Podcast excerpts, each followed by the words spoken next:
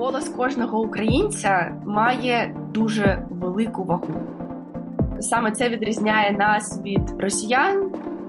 Дуже ефективні революції, завдяки яким ми маємо країну, яку ми маємо сьогодні. Що якщо не зараз, то не зрозуміло коли. У кожній європейській країні є українська організація.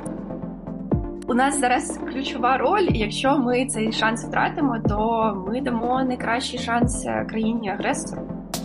Навіть демократичні політики, які в більшості своїй підтримують Україну, все одно вірять в мантру того, що якщо зміниться влада в Росії, то тоді все буде добре, буде мір, дружба, жвачка. Ви не отримуєте відповідь. Ви виходите на вулицю, робите демонстрацію. Медіа підхоплює питання, е, яке доходить до виборців.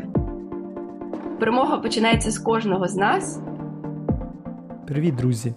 Вітання в 2024 році.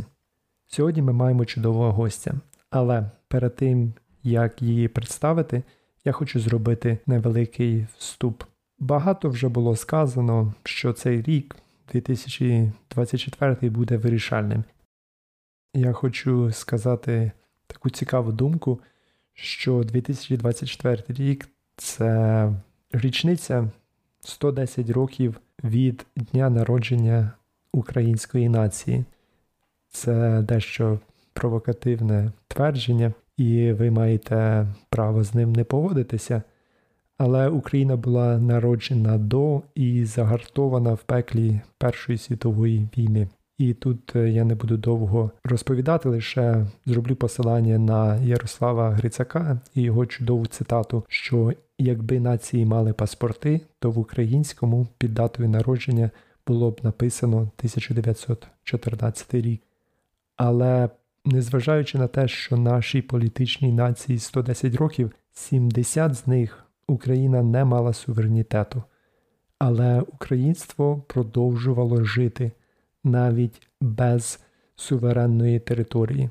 Українство продовжувало жити як на території України в підпіллі, так і в цивілізованих демократичних європейських та північноамериканських країнах. У нас, до речі, є епізод з представником американської діаспори. Можете послухати.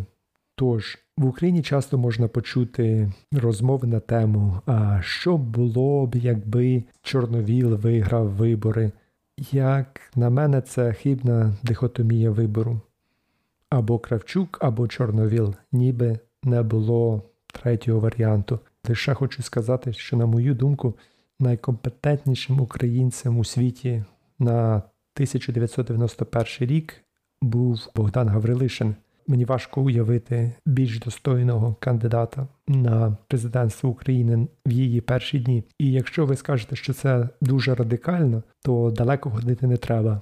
В країнах Балтії, ось, наприклад, ви можете знати дуже відома особистість Томас Гендрік Ільвес, це колишній президент Естонії. Він взагалі народжений в Швеції і був громадянином США, але він був прекрасним президентом Естонії. Другий приклад це Валдас Адамкус, президент Литви. Це взагалі класичний діаспорянин, як більшість українських діаспорян попереднього покоління. В 1944 році він з батьками тікав від більшовиків до Німеччини, а потім класична історія в 49-му році переїхав до США. Він взагалі був членом республіканської партії, держслужбовцем, успішною, добре інтегрованою людиною в Америці, але в 90-х повернувся і став президентом Литви. І ці люди приклали неймовірних зусиль для того, щоб зробити Балтійські країни такими сучасними, які вони є зараз. Тоді, коли в Україні існувало певне упередження щодо діаспори. Варто згадати Ющенка і його е, дружину американку. Це форсували на виборах як щось надзвичайно негативне проти нього. Ваша дружина американка. Насправді діаспора це потужний інструмент, і Україні варто навчитися працювати з цим інструментом, особливо зараз, коли українців за кордоном стало більше а виживання України критично залежить від політичної ситуації як в США, так і в Європі. Тож Сьогодні ми поговоримо детальніше на цю тему і зустрічайте нашого шанованого гостя. Привіт, друзі! Сьогодні з нами волонтерка Promote Ukraine Олена Кужим. Вона також коліт команди з адвокації та маніфестацій. І ми, власне, хочемо з нею поговорити про діяльність її громадської організації і чому варто залучати українців за кордоном до нашої спільної ідеї, до наближення перемоги. Привіт, Олена! Як твої справи? Привіт, все добре, дякую. Ну наскільки може бути добре в людини, в якої війна вдома, але так. Дякую, навдаємо. Я повністю розумію, про що мова, я думаю, у всіх приблизно те саме. Незважаючи на жахливі речі, які відбуваються в Україні, ти не втрачаєш надію, ти працюєш, ти активна і робиш все для перемоги. Тому розкажи для початку про діяльність е, вашої організації Promote Ukraine, чому ви вирішили це робити і на чому ви власне фокусуєтесь, які є ваші пріоритети, і чому ви робите те, що ви робите? Так, це прекрасне запитання. Почну трошки з історії.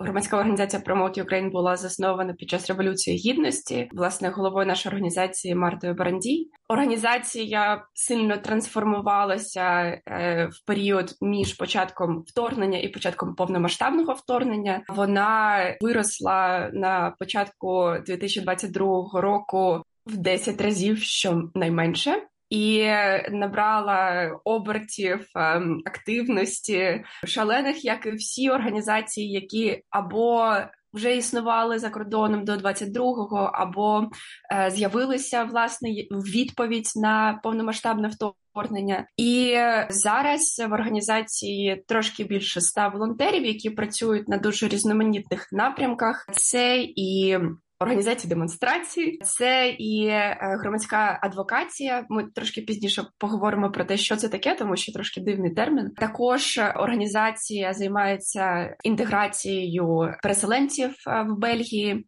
Збором донацій на зброю або іншу військову допомогу для України, і цей список можна дуже довго продовжувати. І що важливо, це те, що діяльність організації не проходить повз європейських та бельгійських політиків, і таким чином, на початку 2022 року, на запит Promote Ukraine, наприклад, окрема будівля Європарламенту була надана як е, український громадський хаб для е, українського громадського суспільства. Я думаю, що все ж таки, попри те, що організація робить багато, ключовою метою існування української громадської організації в Брюсселі як центрі прийняття рішень в Європейському Союзі є власне оця от адвокація, тобто перекладаючи на на людську мову, це просування інтересів українських політичних інтересів в першу чергу, і це робота як е, з людьми, які приймають рішення, і політиками безпосередньо, тобто закриті зустрічі або проведення публічних зустрічей на кшталт конференцій або публічних дискусій, але також невід'ємною частиною цієї кулуарної роботи є робота на вулицях, це організація демонстрацій, тому що одне без іншого не живе. Тому що простими словами політики, які тобі в обличчя можуть говорити одні речі, коли ти виходиш з їхнього кабінету, вони можуть в принципі забути про твоє існування протягом п'яти хвилин. Тому, якщо в тебе немає тиску медійного, а найкращий спосіб привернути увагу медіа це власне вуличні демонстрації, то яскравого ефекту не досягти. Ну якось так. Ти сказала про важливість роботи з політиками, але країні політика це дуже брудне слово. Ніхто не хоче мати справу з політиками. Тобто, в нас конотація політиків це там корупціонери або просто неприємні люди. І в принципі, за 70 років більшовизму у нас немає культури роботи з політиками. А тут от приїжджають українці в іншу країну, і нам треба якимось чином їх переконати працювати з місцевими політиками, враховуючи, що в них немає цієї культури працювати зі своїми. Тобто легко пояснити це американцю, який знає номер телефону свого конгресмена, а в Україні, де люди просто не вірять в політику в переважній більшості, бо 70 років приходили і голосували за єдиного кандидата від партії, то от, от як побудувати оцю культуру роботи з місцевими європейськими чи чому б і ні північноамериканськими політиками? Перед тим як я відповім на твоє запитання, я хочу трошки не погодитися, навіть при тому, що ми можемо говорити, що після життя в тоталітарному режимі у нас немає такої політичної культури, проте ця культура вибудувалася принципі кров'ю, і е, не дивлячись на те, що українці не мали демократії впродовж багатьох років, це не зупинило їх від того, щоб провести дуже ефективні революції, завдяки яким ми маємо країну, яку ми маємо сьогодні. І е, для мене навпаки було культурним шоком дізнатися, що багато представників демократичних країн не цікавляться е, політичним життям їхніх країн від слова зовсім, на відміну від українців, якого запитаєш будь-якого українця, що вони знають про політичне життя в Україні, вони тобі там напишуть е, докторську дисертацію, і це буде розмова на три години. Тому я би не применшувала нашу е, громадську політичну позицію, активність. А це по-перше. По-друге, Е, справді багатьом речам нам слід вчитися, і в принципі. В чому класне волонтерство, воно тобі дозволяє бути непрофесійним в тому, що ти робиш, принаймні, коли ти починаєш. Тобто, це звичайно погана відмазка. Я волонтер, тому не я я не професіонал. Якщо ти щось робиш, то ти намагаєшся досягти е, в цьому певної компетенції. Проте е, Справді е, треба розбиратися в тому, як працюють іноземні інституції, і це вся інформація в публічному доступі. Е, оце сідаєш ввечері, береш собі кружку кави і розбираєшся. Ага, у нас тут е, в країні, де я живу, є, наприклад, федеральна система або ні. Е, у нас парламент складається зі стількох місць, е, і більшість в цьому парламенті е, формується такою кількістю місць. Тобто ти розумієш, як працює політична система в країні, де ти перебуваєш, ти розбираєшся в тому, як працюють вибори, і що найбільш важливо в країнах демократичного світу, це те, що політики є людьми, які справді е, відображають е, інтереси е, суспільства країн, де де вони власне ведуть свою політичну діяльність, і вони є доступними для як громадян, так і в принципі людей, які проживають в країні, де вони ем, працюють.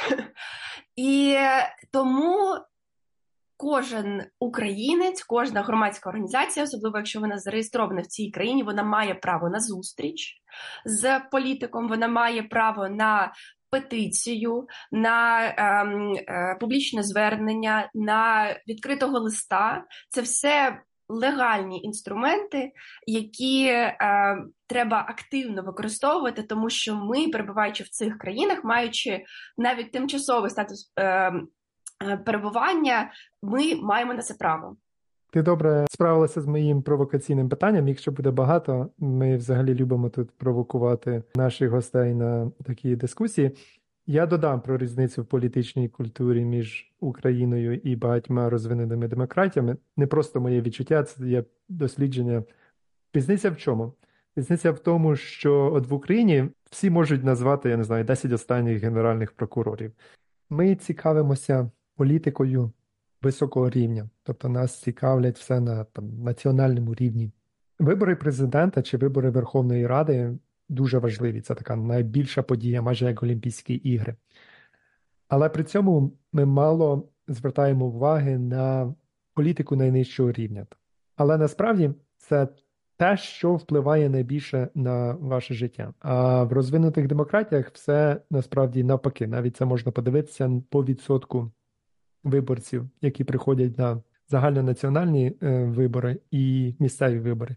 Тобто люди дуже цікавляться буквально виборами свого мера, якимись політичними в лапках процесами на вулиці, як от яскравий приклад, який я постійно повторюю, це в Бельгії колись проводили політичні процеси в межах однієї вулиці, щоб вирішити, чи ліхтарі мають бути там по праву сторону вулиці, чи по ліву сторону вулиці, тому що ну, декому не подобалося, що біля них буде там ліхтар, а декому навпаки хотілося, а декому дехто вважав, що це йому заважає заїхати в гараж. І там ну, страшні дебати велися, чуть до війни не дійшло, а при цьому в країні немає там два з половиною роки уряду, немає кабінету міністрів, і країна функціонує при цьому але такі баталії ведуться на дуже локальному рівні, тому що людей це муляє, людям це важливо, такі дуже-дуже локальні проблеми.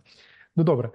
До того, що зараз я надіюся, це також змінюється в Україні, особливо з територіальними громадами. Це дуже успішна реформа, і люди долучені значно більше на цьому низинному рівні. І я, в принципі, вірю, що якщо ми зможемо працювати нормально з локальними лідерами, от, з своїм мером, зі своїми депутатами місцевого рівня, от напряму і бачити там прямий вплив своїх дій, вплив своїх вчинків політичних на рівні вулиці міста села, тоді наша політична свідомість і національному рівні буде іншою. Я до чого веду?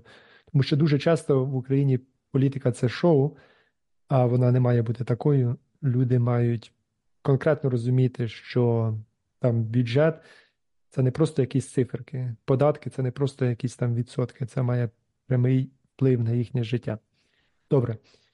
Повертаючись до того, що ти сказала про діяльність на вулиці, про вуличні маніфестації, про вуличні адвокації, але ж має бути якась межа.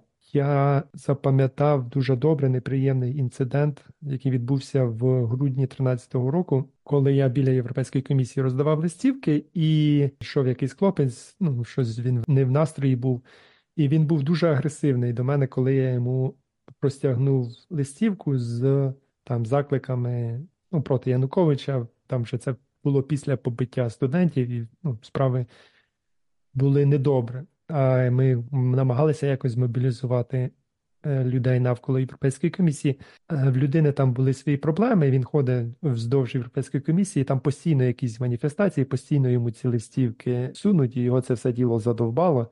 Він не в контексті, він не знає насправді, що відбувається, а тут стоїть якась людина, ще до нього придовбується. Тому моє питання: де знайти оцю межу, як не відштовхнути людей від себе, будучи, я не знаю, занадто агресивним, тому що ці самі політики в них є якась адженда, якийсь порядок денний, який стосується от їхнього переобрання. А тут тиша зі своїми далекими українськими проблемами. Як не відштовхнути, як, я не знаю, тримати цей баланс, або як формулювати меседжі, як достукатися до них, щоб бути ефективним? Безперечно, це е, дуже така типова ситуація для Брюсселю, що в Брюсселі треба отримувати, наприклад, запит на проведення демонстрації, надсилається за сім робочих днів, і це не тільки тому, що є якісь обмеження в демократичній країні на е, свободу волевиявлення, а тому, що в Брюсселі кожного дня проходить по декілька демонстрацій, і просто для того, щоб демонстрати один одного, вибачте, не побивали, то потрібно розуміти, де і хто в який час буде проводити її. Тому є певне виснаження від е, заполітизованості власне цього міста, і я думаю, що так. Е, можливо, не на такому рівні, але відбувається в багатьох е, столицях європейських держав. Проте, безперечно, треба розуміти контекст, в якому ти працюєш, і треба розуміти, що цим людям болить. І треба спілкуватися зрозумілою мовою, так як з виборцями, так і з е, представниками політичних партій. Е, якщо говорити про представників політичних партій, в яких є своя адженда, треба розуміти. Е, які є їхні ключові задекларовані цінності, про які проблеми е, місцевого населення вони говорять, і адаптовувати меседжі про Україну е, до цінностей, які вони декларують. Ну, наприклад, з демократами дуже просто говорити про те, що в Україні е, інша держава вторглася, аби знищити наш демократичний апарат. Е, з е, соціалістами можна говорити про е, те, що ем, Росія це країна. Тотальної нерівності і е, тотального пригнічення прав людини, і саме таку систему вона намагається принести в Україну, окуповуючи наші території. Тобто, безперечно, наші демонстрації, якщо вони не є адаптованими, можуть виглядати занадто радикальними. Ми зрозуміли, що ем, агресивна мова спілкування демонстрацій не працює, тобто багато крові, насилля, яке було, скажімо так, інсценійовано на наших демонстраціях на початку повномасштабного вторгнення. Ці речі, як би нам не було боляче, шокують і змушують людей пройти пошвидше для того, щоб не бачити е, того, що відбувалося перед їхніми очима. Е, тому треба іти власне через е, ті речі, які люди розуміють. Ну, наприклад, ем, питання депортації дітей є дуже універсальною темою, яка є зрозуміла будь-яким батькам в будь-якій країні, і просто думка про те, що їхню людину е, могли прийти солдати і забрати через те, що вони так вирішили, є дуже особистою. І Саме через такі якісь універсальні речі, які, хоч якось, можуть зрозуміти люди в країні, де мінімум 70 років не проходила війна, вони є ключем до, до взаємопорозуміння. Мені так здається. Чудова відповідь. Я надіюся, що наші слухачі візьмуться до уваги наступного разу, коли вони будуть телефонувати своєму представнику в країні, в якій вони живуть, і адаптувати меседжі таким чином, щоб він їх зрозумів краще. Е, до речі, про демократію 2024 рік це буде найдемократичніший рік за всю історію людства. Це просто свято демократії. Близько 4 мільярдів людей на планеті підуть на вибори.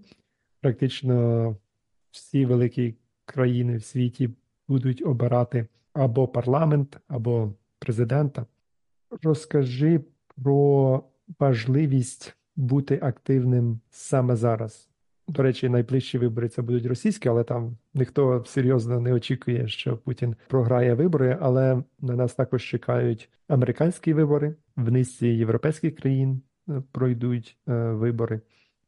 Тобто, от розкажи про важливість бути активним саме зараз. Так, безперечно, і е, я би ще додала, що вибори в європейський парламент не менш важливі для нас, і, мабуть, після американських виборів другі за важливістю, тому що е, від них залежить е, хто очолюватиме європарламент, європейську комісію, тобто більшість європейських інституцій поміняють своїх лідерів. А це люди, які формують адженду, над якою працюють інституції. Тому зараз реально є ключовий момент, тому що декілька місяців тому вийшла е, в Asia News, це такий е, паназійське медіа. Вийшла новина про те, що з якихось даних розвідки вони дізналися, що Путін хоче е, вести війну мінімум 5 років. Такі сигнали він давав лідеру Китаю, зокрема, і це дуже така цікава інформація, тому що 5 років це символічна е, тривалість е, як для війни, тому що 5 років це каденція політичних е, виборів в дуже багатьох країнах. Тобто агресор Росія розраховує на те, що в більшості країн-партнерів зміниться влада. І ця влада буде менш прихильною до України, перестане е, підтримку е, перестане підтримувати Україну, і Україна сама не впорається, і таким чином Росія нас окупує. Тому Якщо агресор на це розраховує, значить нам треба не дати їм жодного шансу. І саме зараз, напередодні виборів, треба мобілізовуватися якомога більше, тому що в залежності від того, які партії прийдуть до влади, які в них будуть основні політичні задачі, прописані в їхніх політичних програмах, залежить майбутнє нашої військової підтримки, фінансової, гуманітарної підтримки залежить те, чи залишаться біженці в країнах, які їх прийняли на їхніх територіях, і саме тому зараз ми можемо дуже сильно повпливати на політичні процеси в країнах, куди ми виїхали або де ми перебували до повномасштабного вторгнення. І я думаю, що для багатьох е, власне українців, які не дуже знайомі з е, політичними системами в країнах, де вони зараз перебувають, вони думають, що ну ми не громадяни цієї країни, що ми можемо зробити. Е, єдине, що ми можемо робити, це дуже сильно переживати з приводу того, як ці вибори закінчаться. Проте це зовсім не так. Нам, як людям, які е, проживають в цих країнах, треба зробити все для того, щоб питання України стояло на порядку денному максимальної кількості політичних партій, які балотуються в виборах вашої країни. Тобто, це така методична робота. Береш маніфест або береш політичну програму окремої партії або окремого людини, яка балотується на президентські вибори, і читаєш: ага, питання України згадано нуль разів. Що для цього треба робити? Береш, сідаєш, пишеш відкритого листа, бажано повідомляючи про це паралельно медіа і кажеш: ну, щось тут у вас ви забули про е, найбільшу стратегічну загрозу е, для безпеки європейського континенту. Можливо, у вас є щось в політичній програмі, про що ви забули написати. Ви не отримуєте відповідь. Ви виходите на вулицю, робите демонстрацію. Медіа підхоплює питання, е, яке доходить до виборців, і вони розуміють, що ну да, в принципі. Згідно статистичних е, даних, згідно соцопитувань, більшість європейців підтримують допомогу Україні, підтримують військову допомогу Україні. І якщо їхні політичні кандидати не вписали це в задачі на е, е, їхню власне каденцію правління, то значить щось цьому не так. Тобто у нас зараз ключова роль, якщо ми цей шанс втратимо, то ми дамо найкращий шанс країні агресору. Нам зараз теж треба розуміти, що голос кожного українця має дуже велику вагу. І не треба забувати про те, що саме це відрізняє нас від росіян. Це те, що ми розуміємо, що дія одного волонтера, одного солдата, одного лікаря, вона впливає на те, як речі розвиваються. Ми не частина цього наративу про те, що о, геополітика все вирішить, і е, в принципі нам треба просто змиритися з тим, як е, хід подій е, знищить нашу країну, наприклад, і треба взяти руки в ноги і, як мінімум, почати ходити на демонстрації в країнах, де ви перебуваєте, як мінімум підтримати петицію, якщо ви побачили її в соцмережах. А як максимум, то приєднатися до місцевих громадських організацій, які точно активні в ваших країнах, і почати на них волонтерити, тому що якщо не зараз. То не зрозуміло коли, і я можу запевнити, що такі громадські організації існують принаймні в європейських країнах у кожній європейській країні є українська організація. В цьому ми переконалися, тому що ми вже другий рік організовуємо форум українських громадських організацій в ЄС. І Можу з особистого досвіду засвідчити вас, що кожна європейська країна має суперську громадську організацію, яка активна на політичному рівні, яка проводить демонстрації, яка захищає українські інтереси, і не треба соромитись, не треба думати, що ви нічого не знаєте, або у вас недостатньо часу. Коли справа йде про існування України або не існування України, я думаю, що в кожного громадянина час знайдеться. Моя улюблена українська приказка це не святі горшки ліплять. Вона показує, що звичайні люди можуть робити такі чудеса, як, наприклад, горшок. Так? Кусок глини зліпив, певна технологія, піч, і ось щось з цього вийшло. Тобто можна навіть з землі зробити корисну річ. І для цього не треба ніякої магії, для цього не треба бути святим. Тому кожен з вас може стати частинкою чогось більшого, долучитися до ідеї, яка насправді без перебільшення переживе всіх нас, і для цього варто не сидіти вдома, а можна почати з Фейсбуку. Як ти кажеш, в кожній країні є якась організація, загугліть її. долучіться спочатку, прийдіть, приєднайтеся до якоїсь маніфестації, а потім, можливо, ви маєте якісь специфічні таланти комунікації або не знаю, будь-що, що потрібно тій організації, і в сумі, як ти сказала, це відрізняє нас е, від росіян, що ми зможемо об'єднатися, і ця синергія між простими українцями може створити чудові результати. Зараз треба розуміти, що на фоні цих політичних виборів за кордоном українці за кордоном виконують важливу функцію для перемоги України, наголошуючи на інтересах України за кордоном. Це реально місія. Тобто, якщо ви опинилися в важливій е, для політичної підтримки країні, ваша місія це переконатися в тому, що ця політична підтримка після каденції виборів не закінчиться.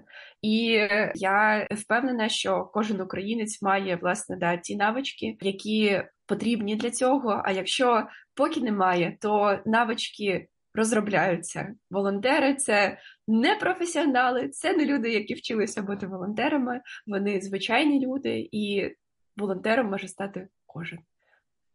Про менш приємні речі, оскільки ми вже згадали про росіян, я я вірю, що їх не потрібно ігнорувати, а потрібно обговорювати, чи знайома ти з їхньою політичною діяльністю е, за кордоном. Тобто ми можемо бачити якісь верхові ініціативи, ми бачимо, що там вливаються страшні гроші в пропаганду.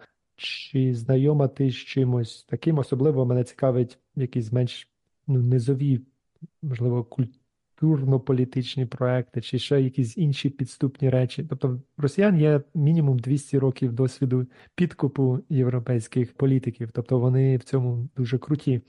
А можливо, ти поділися якимись спостереженнями чи з твого власного досвіду, чи бачила ти російську активність на схожому тилу, не буду вживати слово фронті, а от саме в такій галузі, в такій області, в якій ти займаєшся?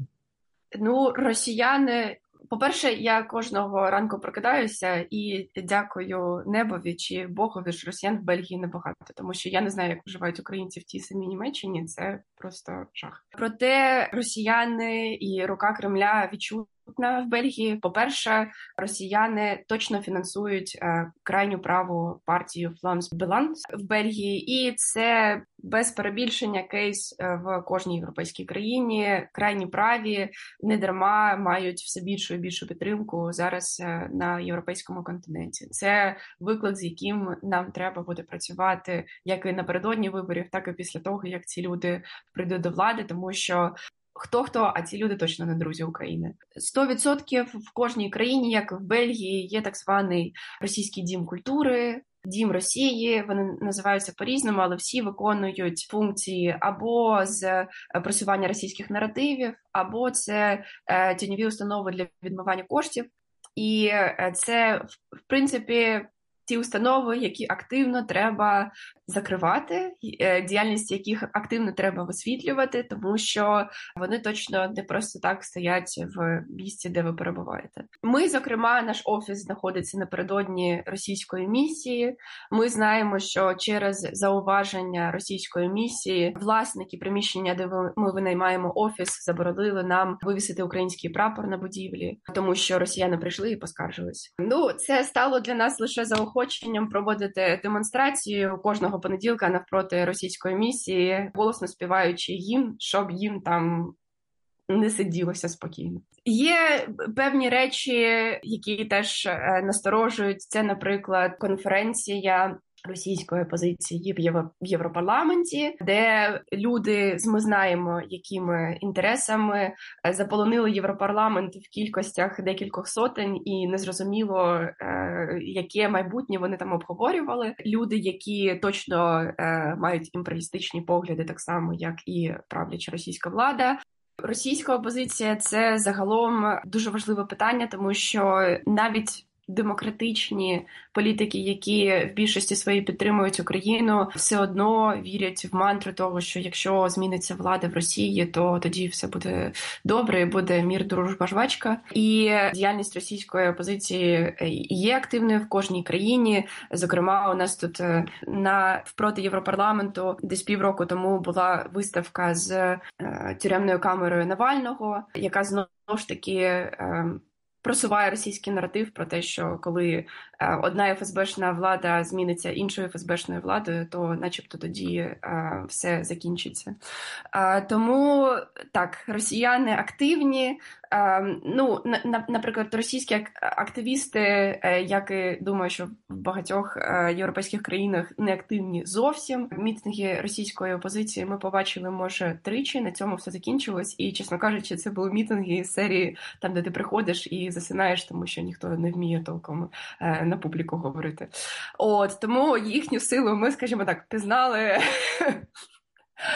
Настільки, наскільки це було можна, і безперечно є багато речей, е, де у нас є підозри, що це була російська активність, але доказів немає. Ми на початку повномасштабного вторгнення активісти, які проводили демонстрації, отримали російські анонімні дзвінки. От береш мікрофон в руки, і тобі хтось дзвонить а потім скидає трубку або мовчить в телефон. Наші активісти в них були вкрадені, наприклад, лептопи, і е, скорше за все. Ці лептопи були вкрадені професіоналами, тому що там була конфіденційна інформація, наприклад. Е, і такі речі дозволяють нам зрозуміти, що вони не сплять, вони слідкують за нашою діяльністю, і кожного разу, коли ми досягаємо якогось успіху, їм дуже дуже від цього неспокійно, тому що вони розуміють, що ми за кордоном маємо вплив. І це для нас найкраща, в принципі, нагорода. Насправді про діяльність росіян за кордоном, скажімо так, розказувати важко, бо інколи слухачі можуть подумати, що це якась конспірологія починається. Тому я навіть ну, не не буду наводити приклади, але просто повірте на слові, вони дуже активні, дуже багато шпигунів. Я не знаю, за офіційною статистикою, здається, третина дипломатичного е, персоналу е, є шпигунами, вони не займаються нічим іншим, крім шпигунства. І плюс е, вони активно підкуповують і залучають інших місцевих людей для того, щоб вони працювали на Росію. Вони не жаліють ні грошей, ні своїх е, агентів впливу для того, щоб скористатися корисними ідіотами на Заході. Тому росіяни значно активніші, ніж мої найстрашніші підозри були. Не хочу знову ж таки йти в деталі, але повірте мені на слові. Тобто вони, на жаль, дуже активні. Тому будьте обережні. Хотів поговорити про дітей бо багато дітей опинилося за кордоном, і як от як зберегти їхній е, зв'язок е, з Україною, як зберегти їхній зв'язок з українством, з українською ідеєю. Ми зараз живемо в цій ситуації, в якій величезна кількість українських дітей опинилася за кордоном з об'єктивних причин. І вони пішли в місцеві школи, і вони будуть інтегровані в місцеві освітні програми. Це ну маємо те, що маємо. Вибачте за цинізм. Але це не означає, що треба здаватися. Давай подумаємо, як українці і в Україні, і за кордоном можуть посприяти тому, що ті українські діти, які зараз навчаються за місцевими програмами, не втратили зв'язок з Україною, не втратили зв'язок з українством і розуміли важливість того, що треба долучатися до ідеї України. Ukrainian Cause. Як долучитися до українства? Це мені подобається насправді дуже сильно термін українство. Я почну з особистого прикладу. Мене неймовірно мотивує, що моя команда маніфестацій, мої ельфи, які організовують марші, демонстрації, флешмоби і так далі, на 40% складається з неповнолітних українців: 14, 15, 16, 17. Це неймовірно свідомі діти. Я я коли говорю про них, в мене мурашки до тіла. Я побачила не одну особисту трансформацію дитини, яка прийшла до нас, не дуже навіть усвідомлюючи, що вона українець, і до ну, такого прекрасного прикладу українського патріотизму. Це політично свідомі, громадсько свідомі. Це реально ну, встановлені особистості, навіть при тому, що фактично їм ще немає 18. І це приклад того, як громада може змінювати людину. І як діяльність може змінювати людину, одне не йде без іншого. Коли людина залучена до якогось процесу, який є більшим, ніж вона сама, вон... це трансформуюча дія. От, наприклад, багато наших волонтерів залучилося через те, що ми проводили табір для українських дітей, і це був дуже дуже класний проект, тому що е, це місце, в якому дітям було супер цікаво. Вони ознайомлювалися з європейськими інституціями, з офісами технологічними центрами it компаній. Вони вчилися робити презентації. Вони отримали дуже багато практичних навичок, і потім вони приходили на якісь події, демонстрації, стосувалися в офісі. Наприклад, у нас в офісі є приставка. Вони там грають на цій приставці, а потім вони краєм вуха чують про те, що ми говоримо. У нас є якісь робочі зустрічі. Опа, оп, вони стають нашими волонтерами, і вони починають робити з нами одну спільну роботу. І таким чином е, працює, наприклад, пласт. Я дуже маю велику повагу до пласту за кордоном, тому що, ну, по-перше, це взагалі організація, яка зберегла е, українство через десятиріччя, е, коли навіть України в принципі політично не існувало, і те, що якраз там є принцип громада плюс спільна робота дає дуже класний результат. Я знаю багатьох е, українських дітей, які народилися в Бельгії. В принципі, вони по факту вже бельгійці, але в них є е, знання мови, знання історії, в них є громадська свідомість, і вони є невід'ємними від. Власне поняття українства. Тому я думаю, що якщо ви батьки дитини за кордоном, вам вам треба шукати цю спільноту. Це не значить, що нам треба формувати якісь українські гетто, і там треба відокремлюватися від країни, де ви живете. Ні, дуже важливо інтегруватися в країну і взяти найкращі навички, які ви потім привезете додому в Україну, от якраз політичних е, свідомих процесів, е, того як міста побудовані, і багато речей можна навчитися але при цьому це треба комбінувати. Наприклад, в е, Брюсселі є недільна школа. От ваша дитина походила в будні дні до е, європейської школи, а на вихідних пішла е, в українську школу. І безперечно, українство має бути для дітей привабливим, воно має бути цікавим. Це не має бути трьохгодинна лекція з приводу того, не знаю, як там Святослав на Візантію ходив. А це має бути щось, що пов'язано з сучасним, з привабливим життям, яке пов'язано з тим, які в них є зацікавлення. От ми, наприклад, в офісі проводили конкурс гравців фіфу. От вони прийшли, пограли. Це повністю збігалося з їхніми інтересами, але при цьому вони розуміють, що після цього вони зробили щось корисне для організації, і вони отримали, скажімо так, і і пиріж і вони отримали е, теж е, можливість зробити щось корисне. Коли це поєднується, то це найкраща комбінація. Повірте, ваші діти вони точно будуть, мабуть, кращими українцями ніж ми, просто тому що вони народилися в вільній Україні. Супер. Я люблю цю оптимістичну ноту. Я думаю, це хороший підсумок нашої розмови. Тому так важливо бути успішним у своїй справі, важливо розуміти країну в якій ти живеш, але при цьому є всі засоби, всі можливості для того, щоб долучитися до українського руху і зберегти це українство серед наших дітей, тому що і ці кінців діти наше майбутнє. Добре, Олена, дуже дякую тобі за цю розмову, і я надіюся, що вона надихне багатьох людей на проактивну позицію тому що не варто сидіти, склавши руки, а варто зробити хоч щось. Це, по-перше, добре психологічно для вас, тому що сидіти вдома і читати новини це важко. І якщо ви приєднаєтеся до якоїсь ініціативи, це піде вам особисто на користь, і в кінці кінців це буде добре для вашої громади, для України в цілому, для ваших рідних, де б вони не були, чи в Україні, чи за кордоном. Дякую.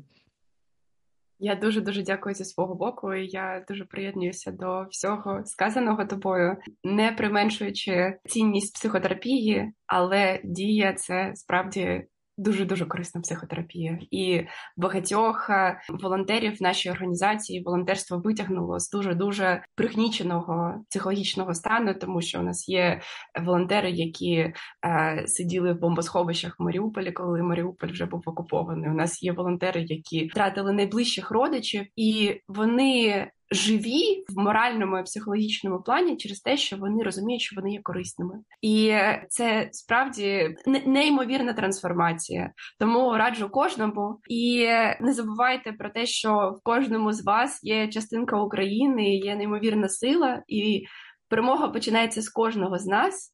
Першу річ, яку ви можете зробити, це, наприклад, прийти на демонстрації або марші, яку будуть проходити в країні, де ви перебуваєте, на другу річницю повномасштабного вторгнення. Це неймовірно важливо. Буде великим сигналом для європейських лідерів та е, громадян, що війна триває, і війна загрожує не тільки нам, а й їм. Це наша спільна боротьба з європейцями, з країнами НАТО.